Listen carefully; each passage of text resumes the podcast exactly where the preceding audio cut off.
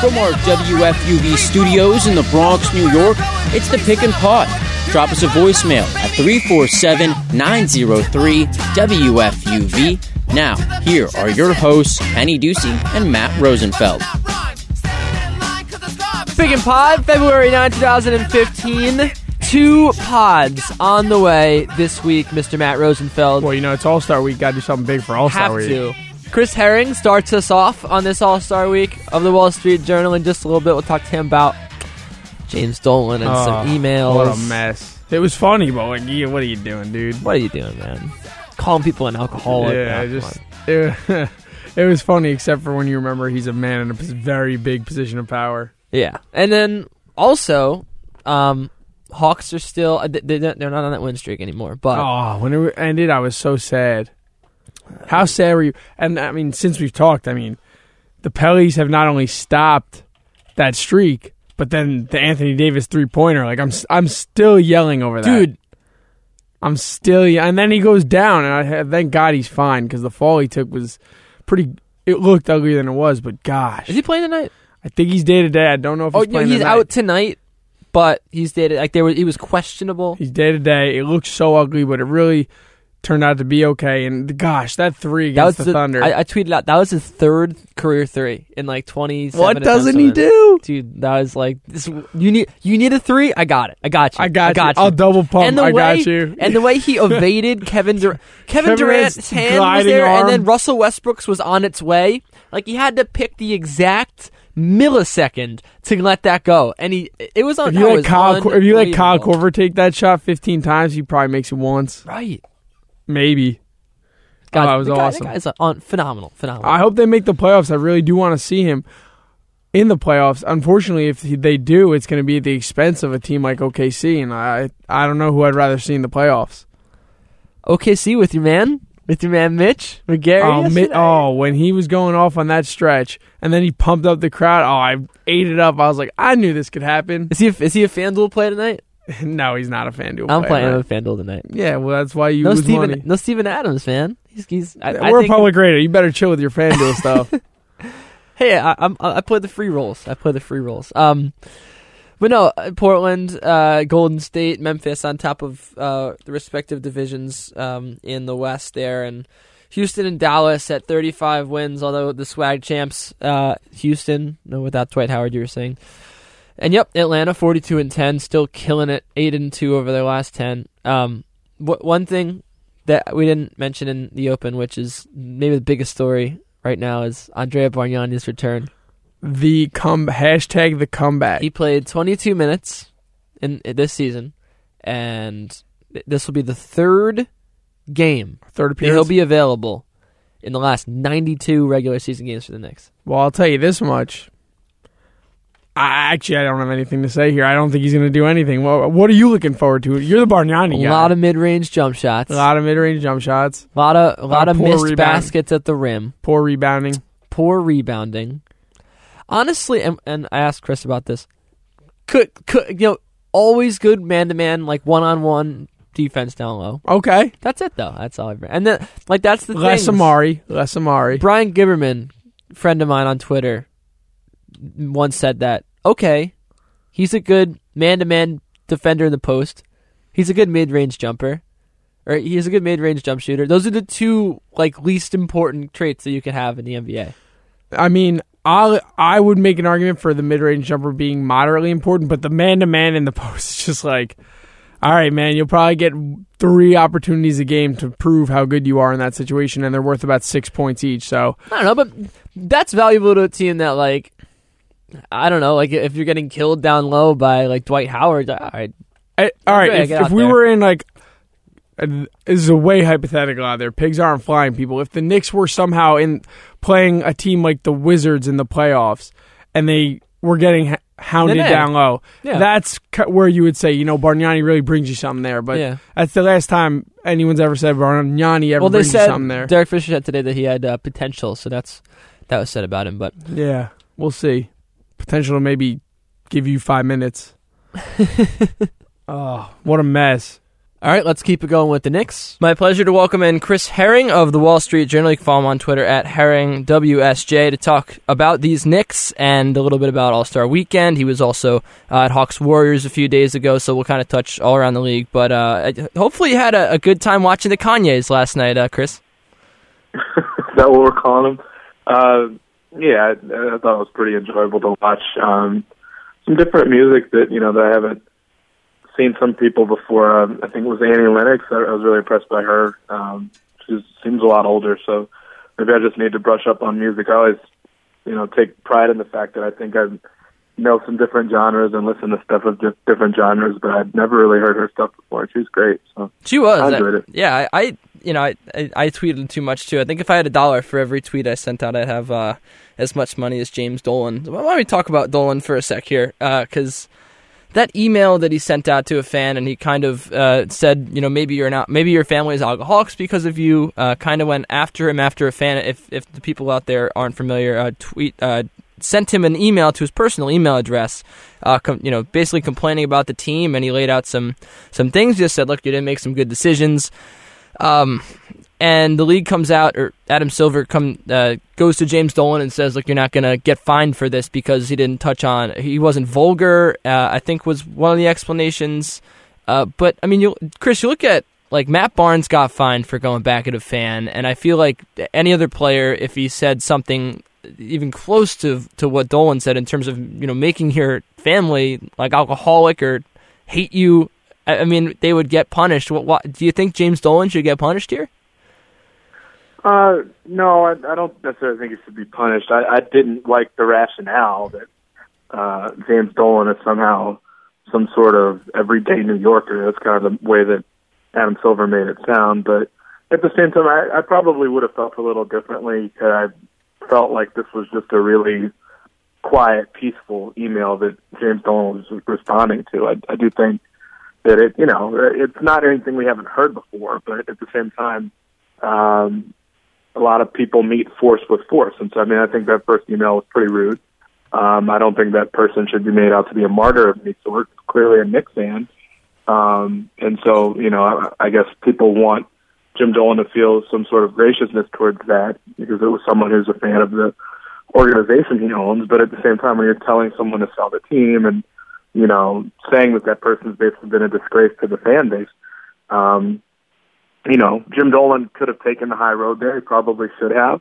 But the fact that he didn't, I think he has a responsibility to hold himself to a higher standards because he owns the team. But I also see how it's a natural response for someone to be angry. I, I think he was way out of line by saying that the person was possibly an alcoholic.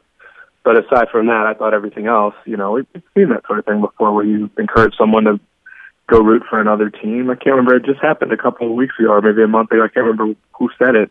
But uh, this sort of thing happens. It, it shouldn't happen for an owner of a team, but I don't. I, I think there are worse things that could be said in emails um, than that. So I, I'm not sure, just based on this, that I would fine him or take any sort of action against him.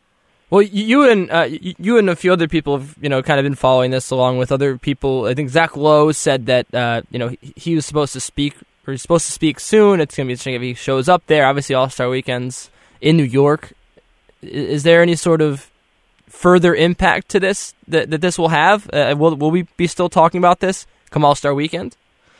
Uh, I don't necessarily think so. Um, if we are, it will be because nothing else interesting happened over the course of the week, which I hope there would be other stuff that, that comes up. Um, I think the All Star game will be great. I think having it in New York will there'll be a buzz around the city. Um, I think it maybe will be mentioned, but I don't think it'll still be, you know, front page news the way it was yesterday. Um, I mean, it's just interesting, and I mean, I think you know, it's kind of funny because I think a lot of fans have said that they kind of have wished that, they, you know, when the whole Donald Sterling thing came up, people kept saying, "Why can't Dolan have something like that in his closet that we know about so that we can get him out?" But uh, I mean, the truth is, this you, you can't put these things on the same level. I don't think most people are. But I mean, it's you know, he got angry in an email. If he's doing this to everybody, um, then that's one thing. And actually, I just thought about the, the person who did this that made really big news and actually lost their job over it someone uh, near and dear to my heart, kind of in a bad way, Dave Brandon in Michigan, the athletic director at Michigan, who kind of um, was getting these sorts of emails from people, and eventually just told them, "We don't need you as part of our fan base if this is how you feel." So, you know, that's that's inappropriate. If it was something where this was like an underling of Dolan's or someone that worked for the team, then maybe it would be a fireable offense. But it's Jim Dolan; he owns the team, and like we were saying before, Jim Dolan and everyone else, these are kind of uh, Adam Silver's bosses, and so I don't really know what kind of action you can take there just for someone responding to an email. Like he did it angrily, but I don't necessarily think it should be front page news for more than a day or two. All right, Chris. So let's discuss what will be back page news. At least we, we would suspect tomorrow, which will be this game uh, coming up with, with the Knicks tonight, because you get to see the triumphant return of Andrea Bargnani from his his second injury. Uh, I, I, I I mean, they're they're not related. The two injuries that he's had, or at least I don't think so. Based on I, he's been injured for so long, I can't even. I think it was his, it's his calf, right, or his his leg or, or something. Yeah, something along those lines. Hamstring for a while, I think, and then a calf. I can't. I can't even keep them straight. at well, the elbow, um, and it. I always kept getting mixed up between him and Calderon. One had the calf and one had the hamstring injury, but both were out for like a month to start the season. And then Bargnani just never was available to play. So whatever it is, he's he's coming back later this evening. Yeah, and it'll be his third game available for the Knicks in the last 92 regular season games. This team. Uh, as much as they might not admit it, uh, you know, is, is, they want a good draft pick this year, and um, you know, we've seen positive contributions from uh, three of the 10 day contracts that they gave out to Galloway, Amundson, and Lance Thomas. H- eh, how does Bargnani fit uh, with the with this team for at least the, the foreseeable future when he's healthy? Because they're, you know, Amundson's been playing well, and, and Jason Smith's been getting a lot of minutes. Melo's been sort of playing the four at times, and uh, you know, how how do, how many minutes does he play? You know, wh- where is he really with this team? Who knows? And you know, honestly, um, you were saying foreseeable future. I mean, that the foreseeable future right now for him could be the next ten to eleven days. You know, he, he might not be around past the All Star break. I think first of all, with what we've seen from him so far this season he needs to make it through more than two or three games. I mean, he obviously didn't do that the last time. He played basically just one game and then played a second game, and then less than two minutes into that game, he had to come out because of the injury. So we'll have to see whether he can stay healthy. But even if he can, you know, I think the team has already kind of made it known privately that um, that he they're, they're going to look to see if they can deal him for something and if they're not able to do that reasonably within reasonable uh, limitations and not having to give up anything big, um, there's a good chance that they waive him. And, and so, you know, the trade deadline coming up, that obviously becomes a possibility. That's later this month. Um, but from a minute standpoint, I, you know, most of the time, I'm sure he'd be playing, but um, I don't. I would hope that he's not taking away minutes from younger players. Although Derek Fisher this morning did use the word potential to describe Bargnani and his impact, which I thought was a little odd. But um, you know, he he he would come in handy at times if he was fully healthy. I think they had that game uh, a couple weeks ago. They played against the Pacers, and Stoudemire was out. Jason Smith was kind of getting banged around, and uh, they didn't have Cole Aldrich that night, and so they they basically had no height. And that, that's a situation where Bargnani's tall enough to at least go in and guard someone like Roy Hibbert, who had probably his best game of the year that night. So he he does provide some help that they really don't have some nights, um, given who's been hurt. But obviously, he's not some sort of like integral cog to this team, and I don't think that they need him.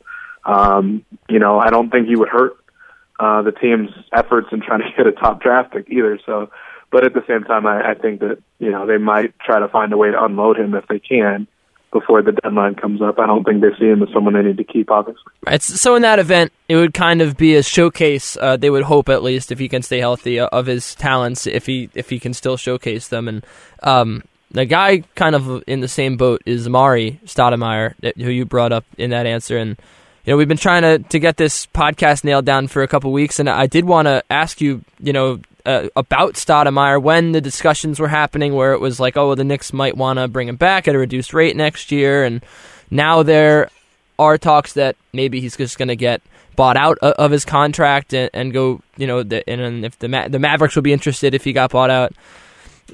d- does he have a reasonable shot at going coming back to the Knicks next year uh, to start? And then also, I mean, will he get bought out in the next couple of weeks?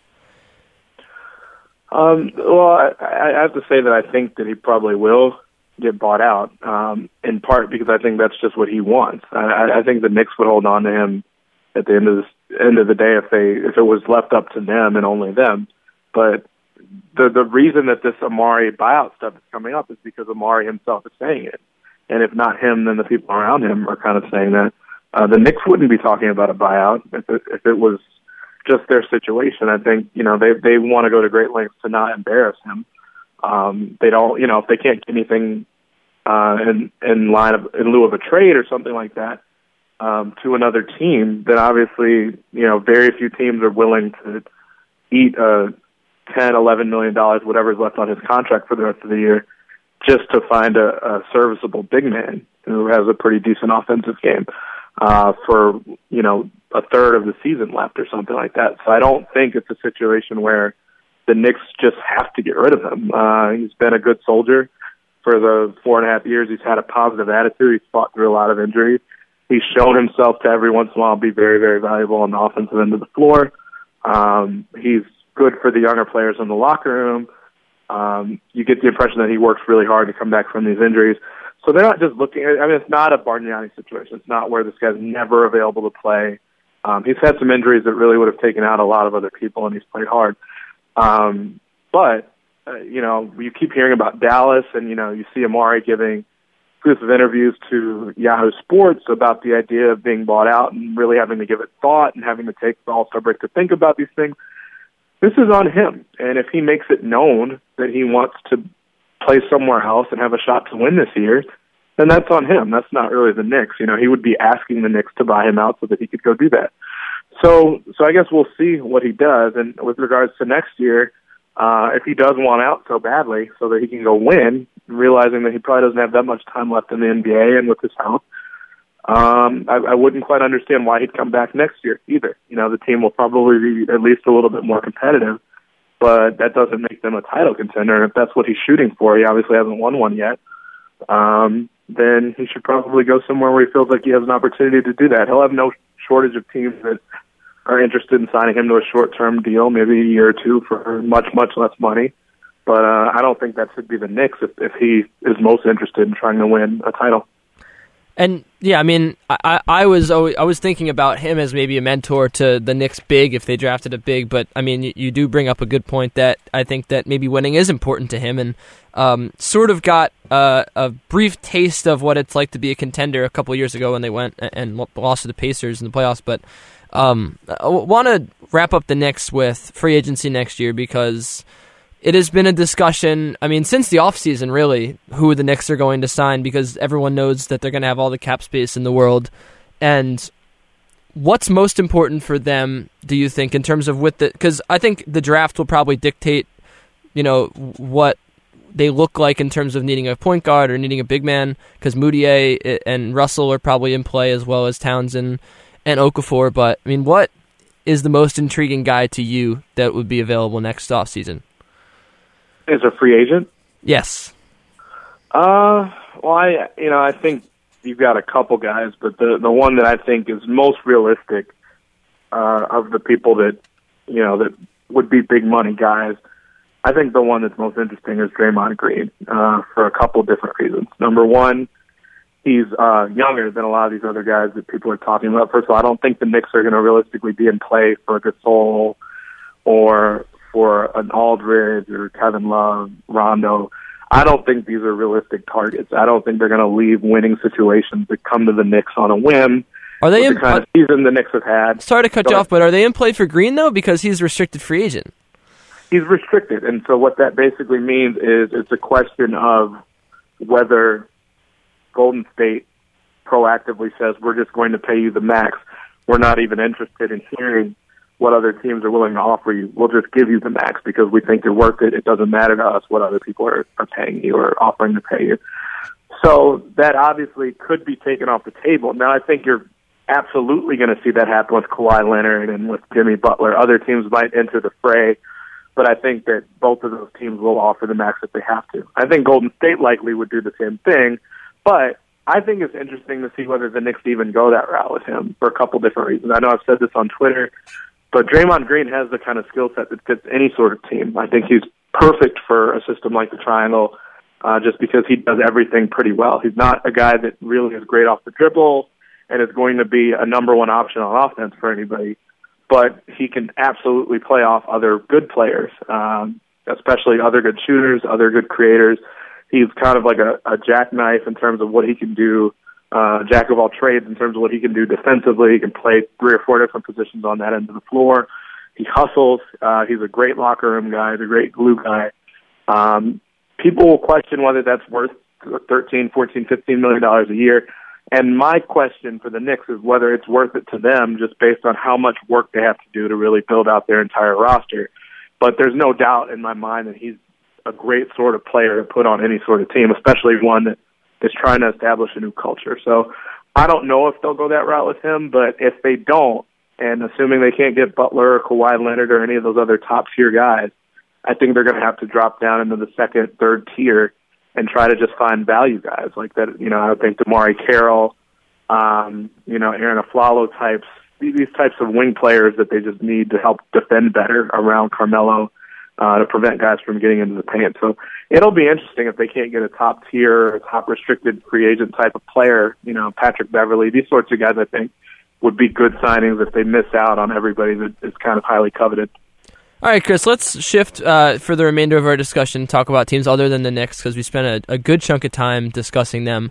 You were out at Hawks Warriors a few days ago, and I mean, reading your tweets, you were pretty much impressed with the entirety of the team. I mean, Dennis Schroeder was was active, and Kyle Korver, you know, was hitting his threes. Everyone was doing their jobs. It was a great performance by them. But I mean, I guess seeing them up close and being able to see the way the intricacy of, of maybe their offense runs and the way that they play defense, um, what really stood out in your mind?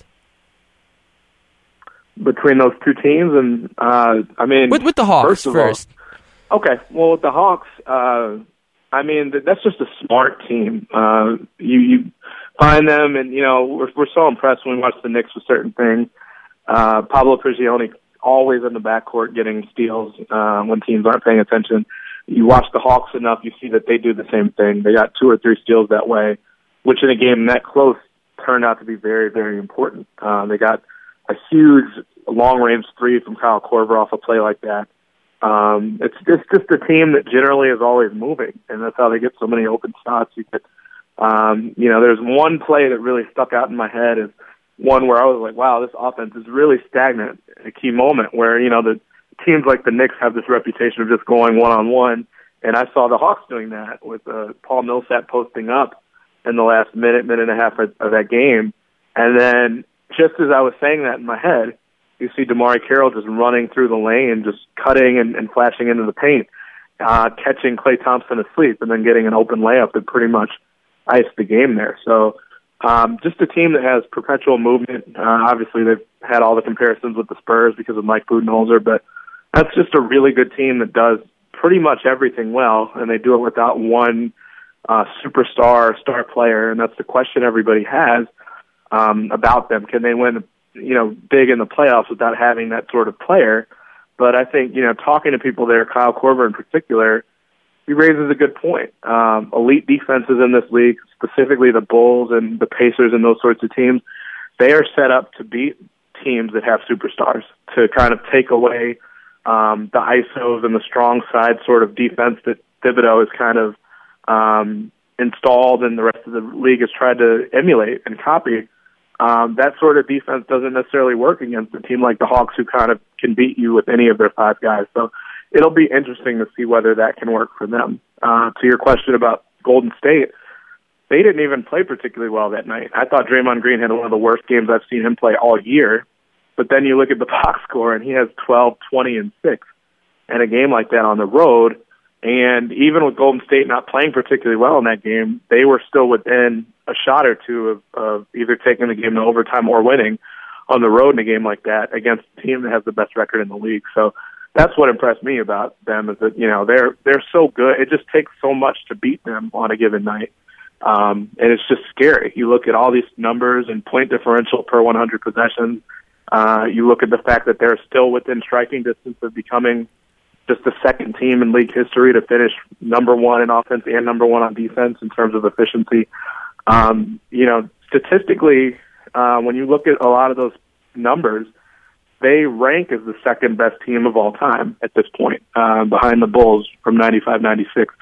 So that's, it's saying a lot. I don't think people realize how much better they have been than the rest of the West so far, which is saying a lot how, given how great the West has been. So, um, there's a lot still to see with both teams, but, uh, barring injury, I mean, it's going to be really tough to knock either of those teams out of the playoffs. It would be really fun to see them play a seven game series.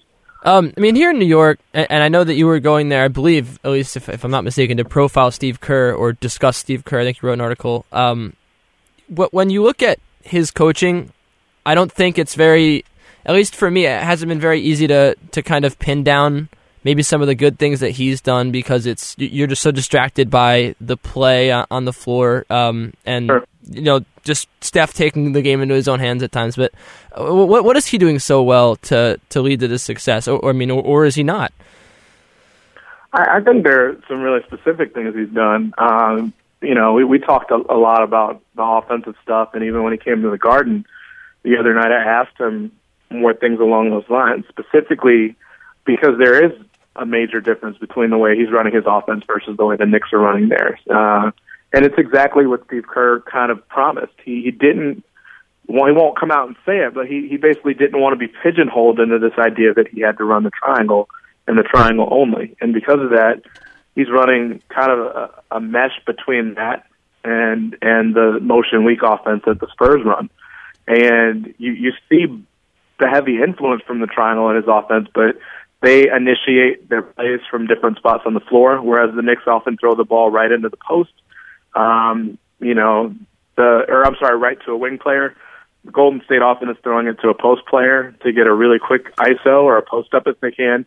They obviously run the ball down the floor way, way faster than the Knicks do. So where the Warriors are number one in pace and, you know, run their possessions more quickly than any team in the league, the Knicks are essentially at the bottom of the league at that, the 29th in pace.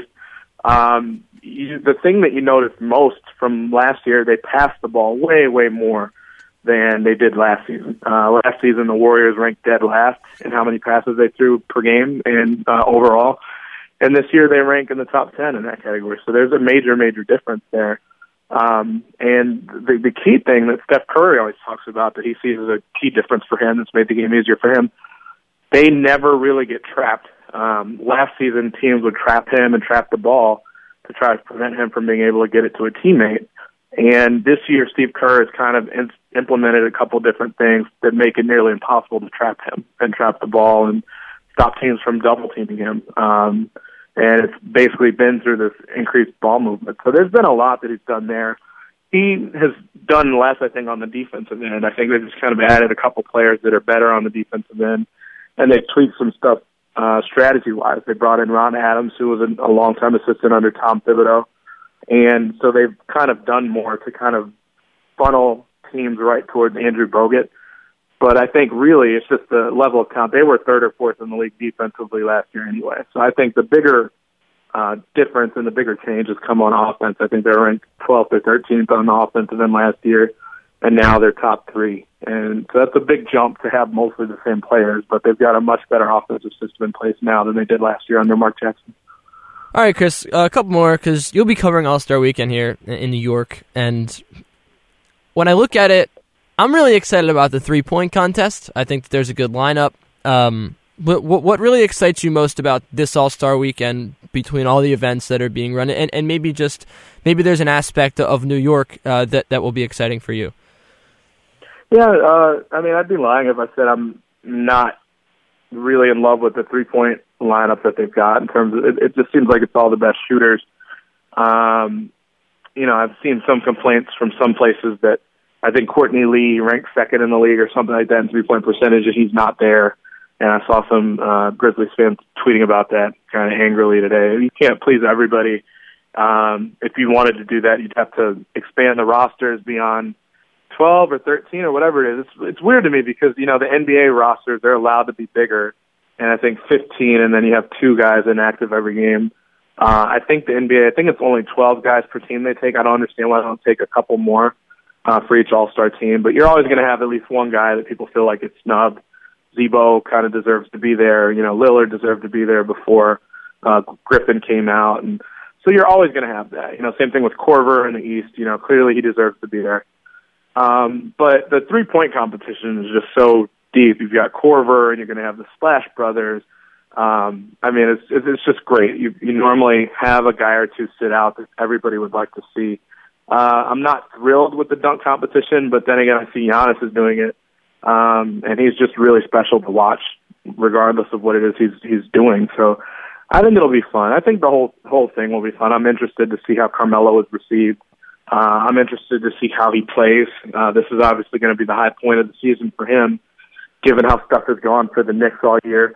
Uh, you know, and from a as a beat writer, I'm probably most interested to see how much longer Carmelo plays after this game is over, since this is what he's kind of been waiting for. Uh, you know, if he calls it quits after, you know, immediately after the All Star game, you know, if he does his press conference right after and says, "This was it, guys," um, it would probably make me laugh. I doubt he'll do that, but um, I'm very interested to see that because it'll have a, a big impact on how much more interest fans have for the rest of this, this next season. I think. Well, I was going to. I actually was going to ask. I forgot to about Melo. Um, and thanks for reminding me there because I mean they do have that what 11 day stretch after, or they just have an 11 day break. The Knicks do from playing basketball. Um, if you had to put a, a guess out there, I mean, what would what what would you say? Because it, it is hard to tell because he's been so secretive and you know kind of like the, the Knicks have been oh well you know the group of people will decide when it's the right time. But I mean it, it's got to be coming like what this month? In terms of his decision? Yeah like wh- when he'll shut it down. I mean it's hard to tell. There've been times where you know especially during that stretch where they won 4 out of 5 before they lost in Indiana I mean it he seemed to be he really did seem to be enjoying stuff again. I mean, it's amazing what winning will do for you, but he uh, he seemed so downtrodden with the 16 game losing streak. Then they win four out of five, and he's playing, you know, 40 minutes. I think the night before that Indiana game, he literally played um, 40 minutes or 43 minutes. And so we're asking Derek Fisher, how much longer can he realistically play like that, especially in back-to-back situations? it's clear that you know it's fun to win. You know, he wants to help them win. You guys want to win, just because it's been such a rough season. But at what point does it not really make sense to run him out there like that? Especially because, like, you know, no one will come out and say it, but they don't want to win that much. Right. And um, so that that's kind of the odd thing is that when they were rolling there for a couple games, um, the way he was talking was if he was going to be around for the rest of the season and you know, we all know better than that. We all know he shouldn't play the rest of the season. And he's he's made it sound. I mean, he's the one that's kind of made it sound as if he's not going to play all year. Where he did that really weird Bleacher Report interview where he was sitting on his uh yeah. his hotel room couch and he was like, "Well, I'm not hanging it up yet." And the way he said it was like clearly suggestive of the fact that he's only going to play for so long. And so um, we don't know how much longer he'll play, but I think the the the thing I would tell any Knicks fan that really wants to go watch them play and as full of form as they possibly can is to go, you know, whatever game they're playing immediately after the break at home or, you know, the soonest home game they have, um, starting after the break. I would try to go to that one because Carmelo will probably still be playing by then. But the other thing is that Amar'e, you know, if they're going to keep him, um, who knows how long they'll actually do it. I mean, this might, you know, we might have already seen Amar'e's last home game. So, you know, it would be in everybody's best interest to try to watch them now before you feel like you're watching a lot of D League players or just recently promoted players from the D League because I don't think there's any guarantee that Carmelo will be playing for that much longer. And we have no clue about Amar'e's status and whether the Knicks are going to keep him on the team. Yep. Well, we'll be there watching uh, when there are a bunch of D League players on the floor. I, I just hope Melo like grows his hair out like Bynum style when he uh, when he finally decides to, to, to take a rest. But uh, anyway, that's Chris Herring uh, from the Wall Street Journal at Herring WSJ. You lent us a bunch of time today, so thanks a lot. And uh, from what you were telling me before we went on the air, uh, or, or at least went to tape this, that it was raining in Miami, so shame on Miami, but uh, at least it's warmer than it is here. well, Thank you for having me as always. You take care. Take it easy. So our thanks again to Chris Herring for hopping on with us. Hopefully, Miami's a little more pleasant than New York. Uh, it has to be right. Grammys last night, by the way. Didn't didn't talk about that at the Open. What? A, I'll tell you this: a boring Grammys by Grammy standards. No, It was it was maybe a C for me. it was like a sleeper. You- Not that anything's wrong with like the Grammys; they were great, but like.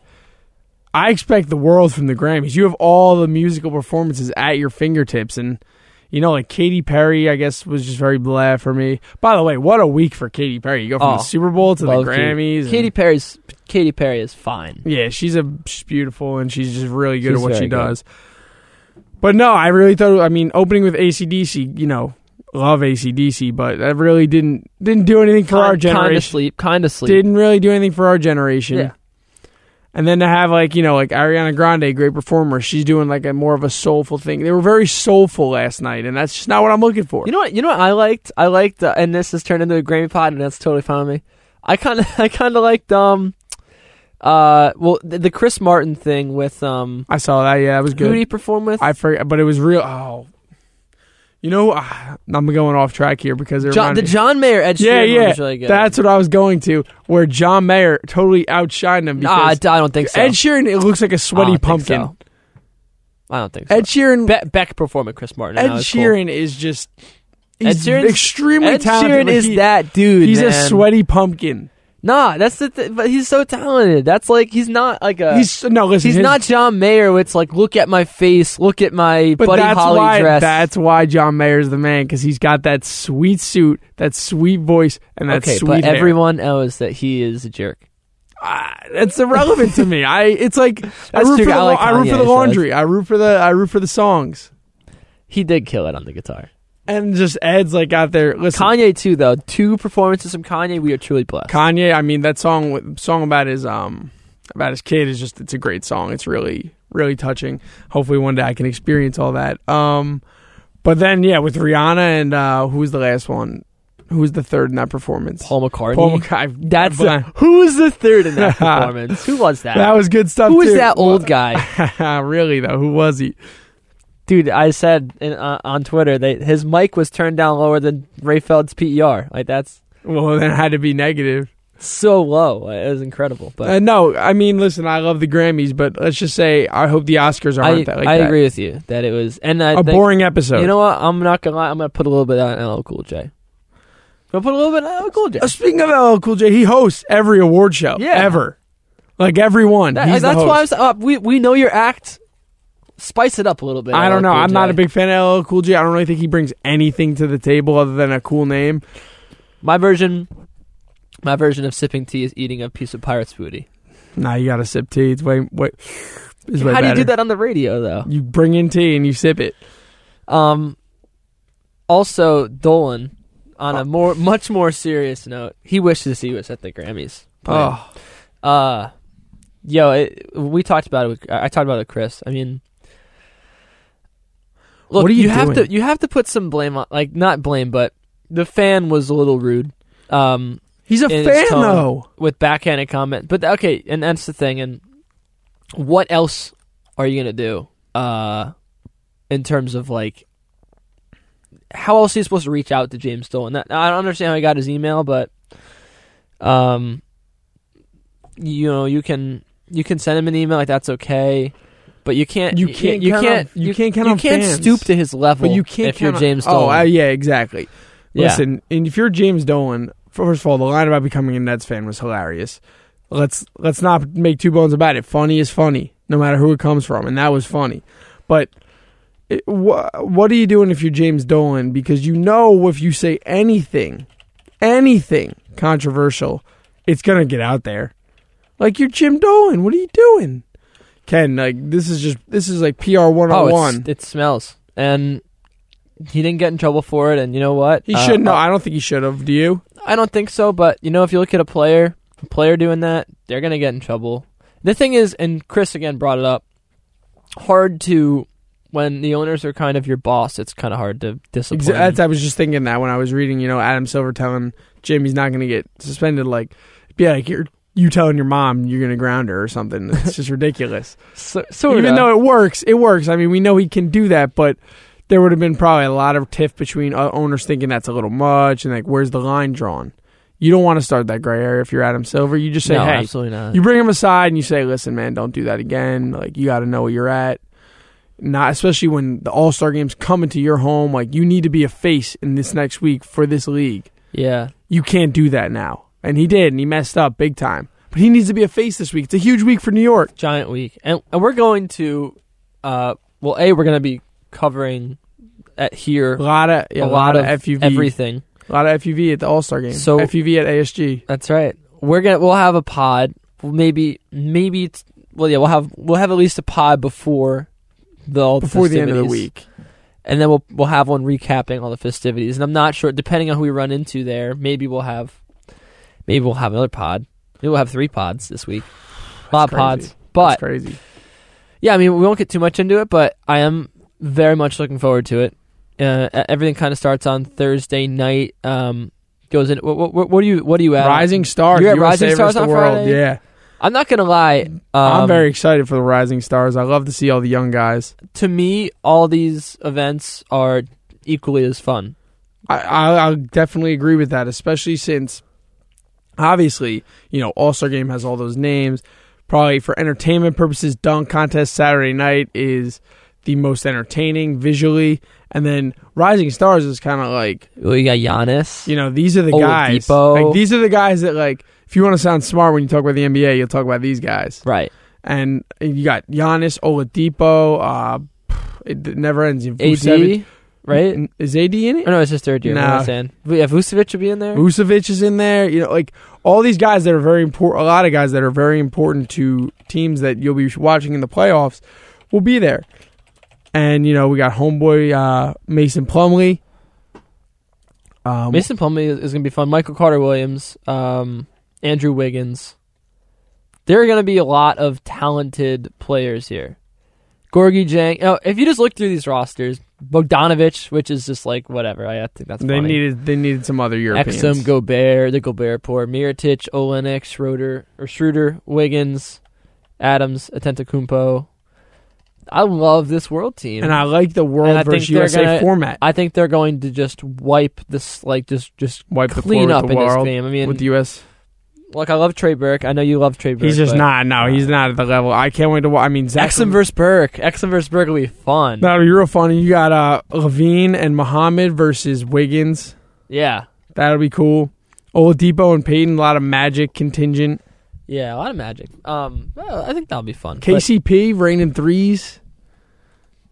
anything else you wanted to bring up before uh before we get to our picks here? No, I don't want to. You know, I'll wait because I want to No, talk. a don't- I don't want to talk All Star, and we're gonna do that later in the we're gonna week. have a, we're gonna have a complete all star pod unless something huge happens like Bargnani gets bought out because that would be the biggest story in the NBA. yeah, no, I'm gonna wait till you know later in the week, a day that ends in Y, to start talking about the All Star game and how excited I am for all of it. Yeah, n- nothing else you wanted to bring up? No other special players. Um, Gordon Hayward not making the All Star game still. Uh, no, Bo- yeah, I'm oh, fine with Boogie. that. Let's Boogie. Oh, Boogie, just what is he doing with that tweet, dude? Like, how you gonna stop God's plan? God's plan for him to hit a game-winning shot that luckily got the most lucky roll I've ever seen and went in. Yeah, and, and how about the other? Dude, Is it uh, God's plan for the Kings to be in 15th in the West or whatever they are? You know, uh, that really rubbed me the wrong way, and I like Boogie. I like him too, but yeah, he's starting to rub people the wrong. I mean, and also remember when he the Vine Yeah. uh, where he kind of let who someone cut to the rim and told them that he basically wasn't going to be running, and he was on the wrong side of the rim. oh, yeah, I forgot about that. The Vine where you, the Warriors player just comes in for the. Uh, Yep, from the easy alley oop slam off the inbound, and he just didn't even move. That's I- the thing that worries me, Boogie wise. Just that. Just all of that. Like you, but like he also. He's he had been like working his image up so well, Yeah, and then and then the last it's just and then he's been like, and then also tweeting. Remember the the the, the kid the guy- anniversary of the yeah. guy who said that he go to jail. That was funny. four I was team Boogie That on was that good. one. I I, felt I was- bad was for the the Boogie. writer or random tweeter, but I felt really bad about that. But yeah. no, I I Boogie makes Boogie makes himself hard to like, and I can't really sympathize with that. Yeah, I don't know. It, it he he's he's kind of started to lose a little bit of those good graces, but Pop one thousand, yeah. wait, wait, what? What did you say? Coach Pop one thousand hashtag. He's about to win his thousandth game, nine ninety nine. Oh, I didn't know that. That's Pop- pretty impressive. Pop one thousand. His next win will be his one thousandth victory as a head coach. That's a ton. I don't know if I've ever done anything a thousand times except for maybe tweet. Oh, tweeted well, that, several- that, a thousand times, a thousand times, a thousand times over. I've tweeted several thousand times, but you know what time it is? Oh, I, I can listen to this music a thousand times. It is time for for picks here. Let's start with the Warriors at the Sixers at seven o'clock. The Warriors to cover have to win by at least sixteen points. That's too many points, Kenny. I think I the Warriors are obviously elite, but I mean the Knicks hung within 16 points of the Warriors. I think the 76ers will do the same. 76ers to cover, Warriors to win.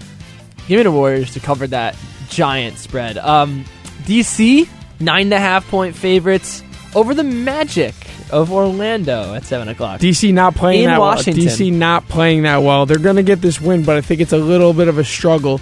Again, Magic to cover, DC to win. give me give me DC to cover. They've been playing pretty bad of late, and I'm, they're starting to get me nervous about their whole coming out of the East thing. I'm I'm staying strong on the boat because we still have 30 games to go or so, but I just know I'm nervous. I'm bailing water out I know, of the I, boat. I know. Even Mike Prada was like, "Whoa, whoa, come on, come well, on." he's he's biased because he, he he knows Warriors, so I mean Wizards, so he's a little. John Wall gonna have a big game. Orlando can't defend down low. Gortat and or Nene, either one of those guys to go up. Spurs, Pacers, um, the Pop 1000. Pop 1000. Uh, the line opened up at 190, or, or it's Uh, at it's that's- at 191 over under. So like that, you know that like there's they're not gonna be that many points scored in this game. Um, the Spurs are five point favorites over the Pacers. I think they win by more than five. I think they could do too. I think Pop gets his thousandth win, and I think the Spurs come back from a tough loss to Toronto. Knicks Heat, Miami four point faves. The Bargnani factor. I'm going with the. Uh, it's tough to go with the Knicks here.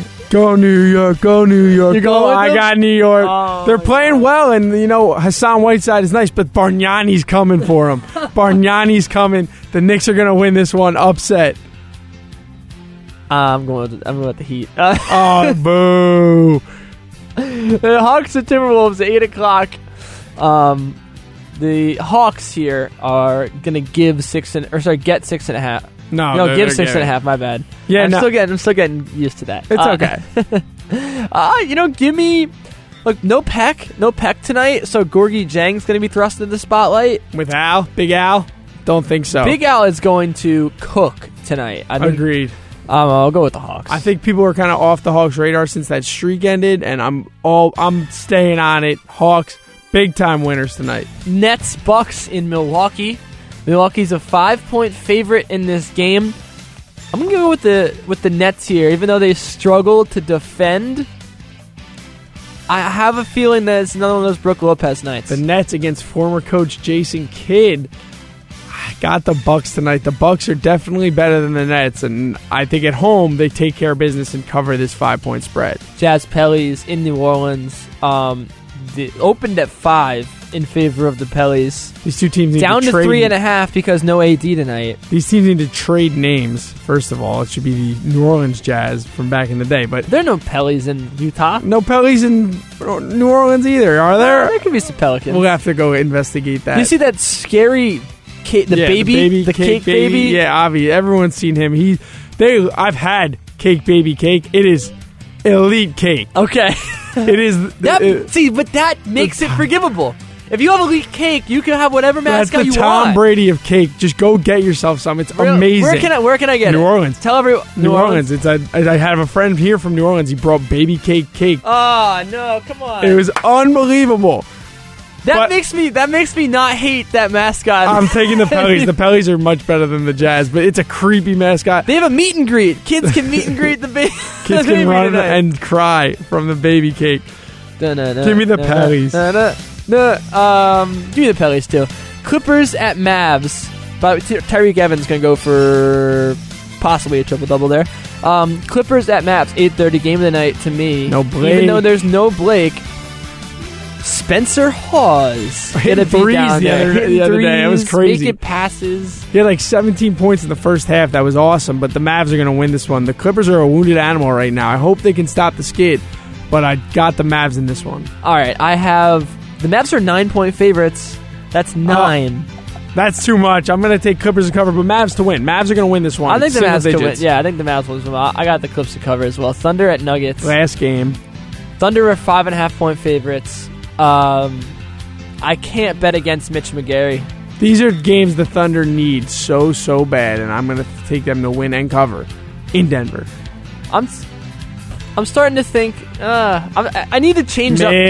I need to change something up about these picks, though. I'm trying to figure out what it is.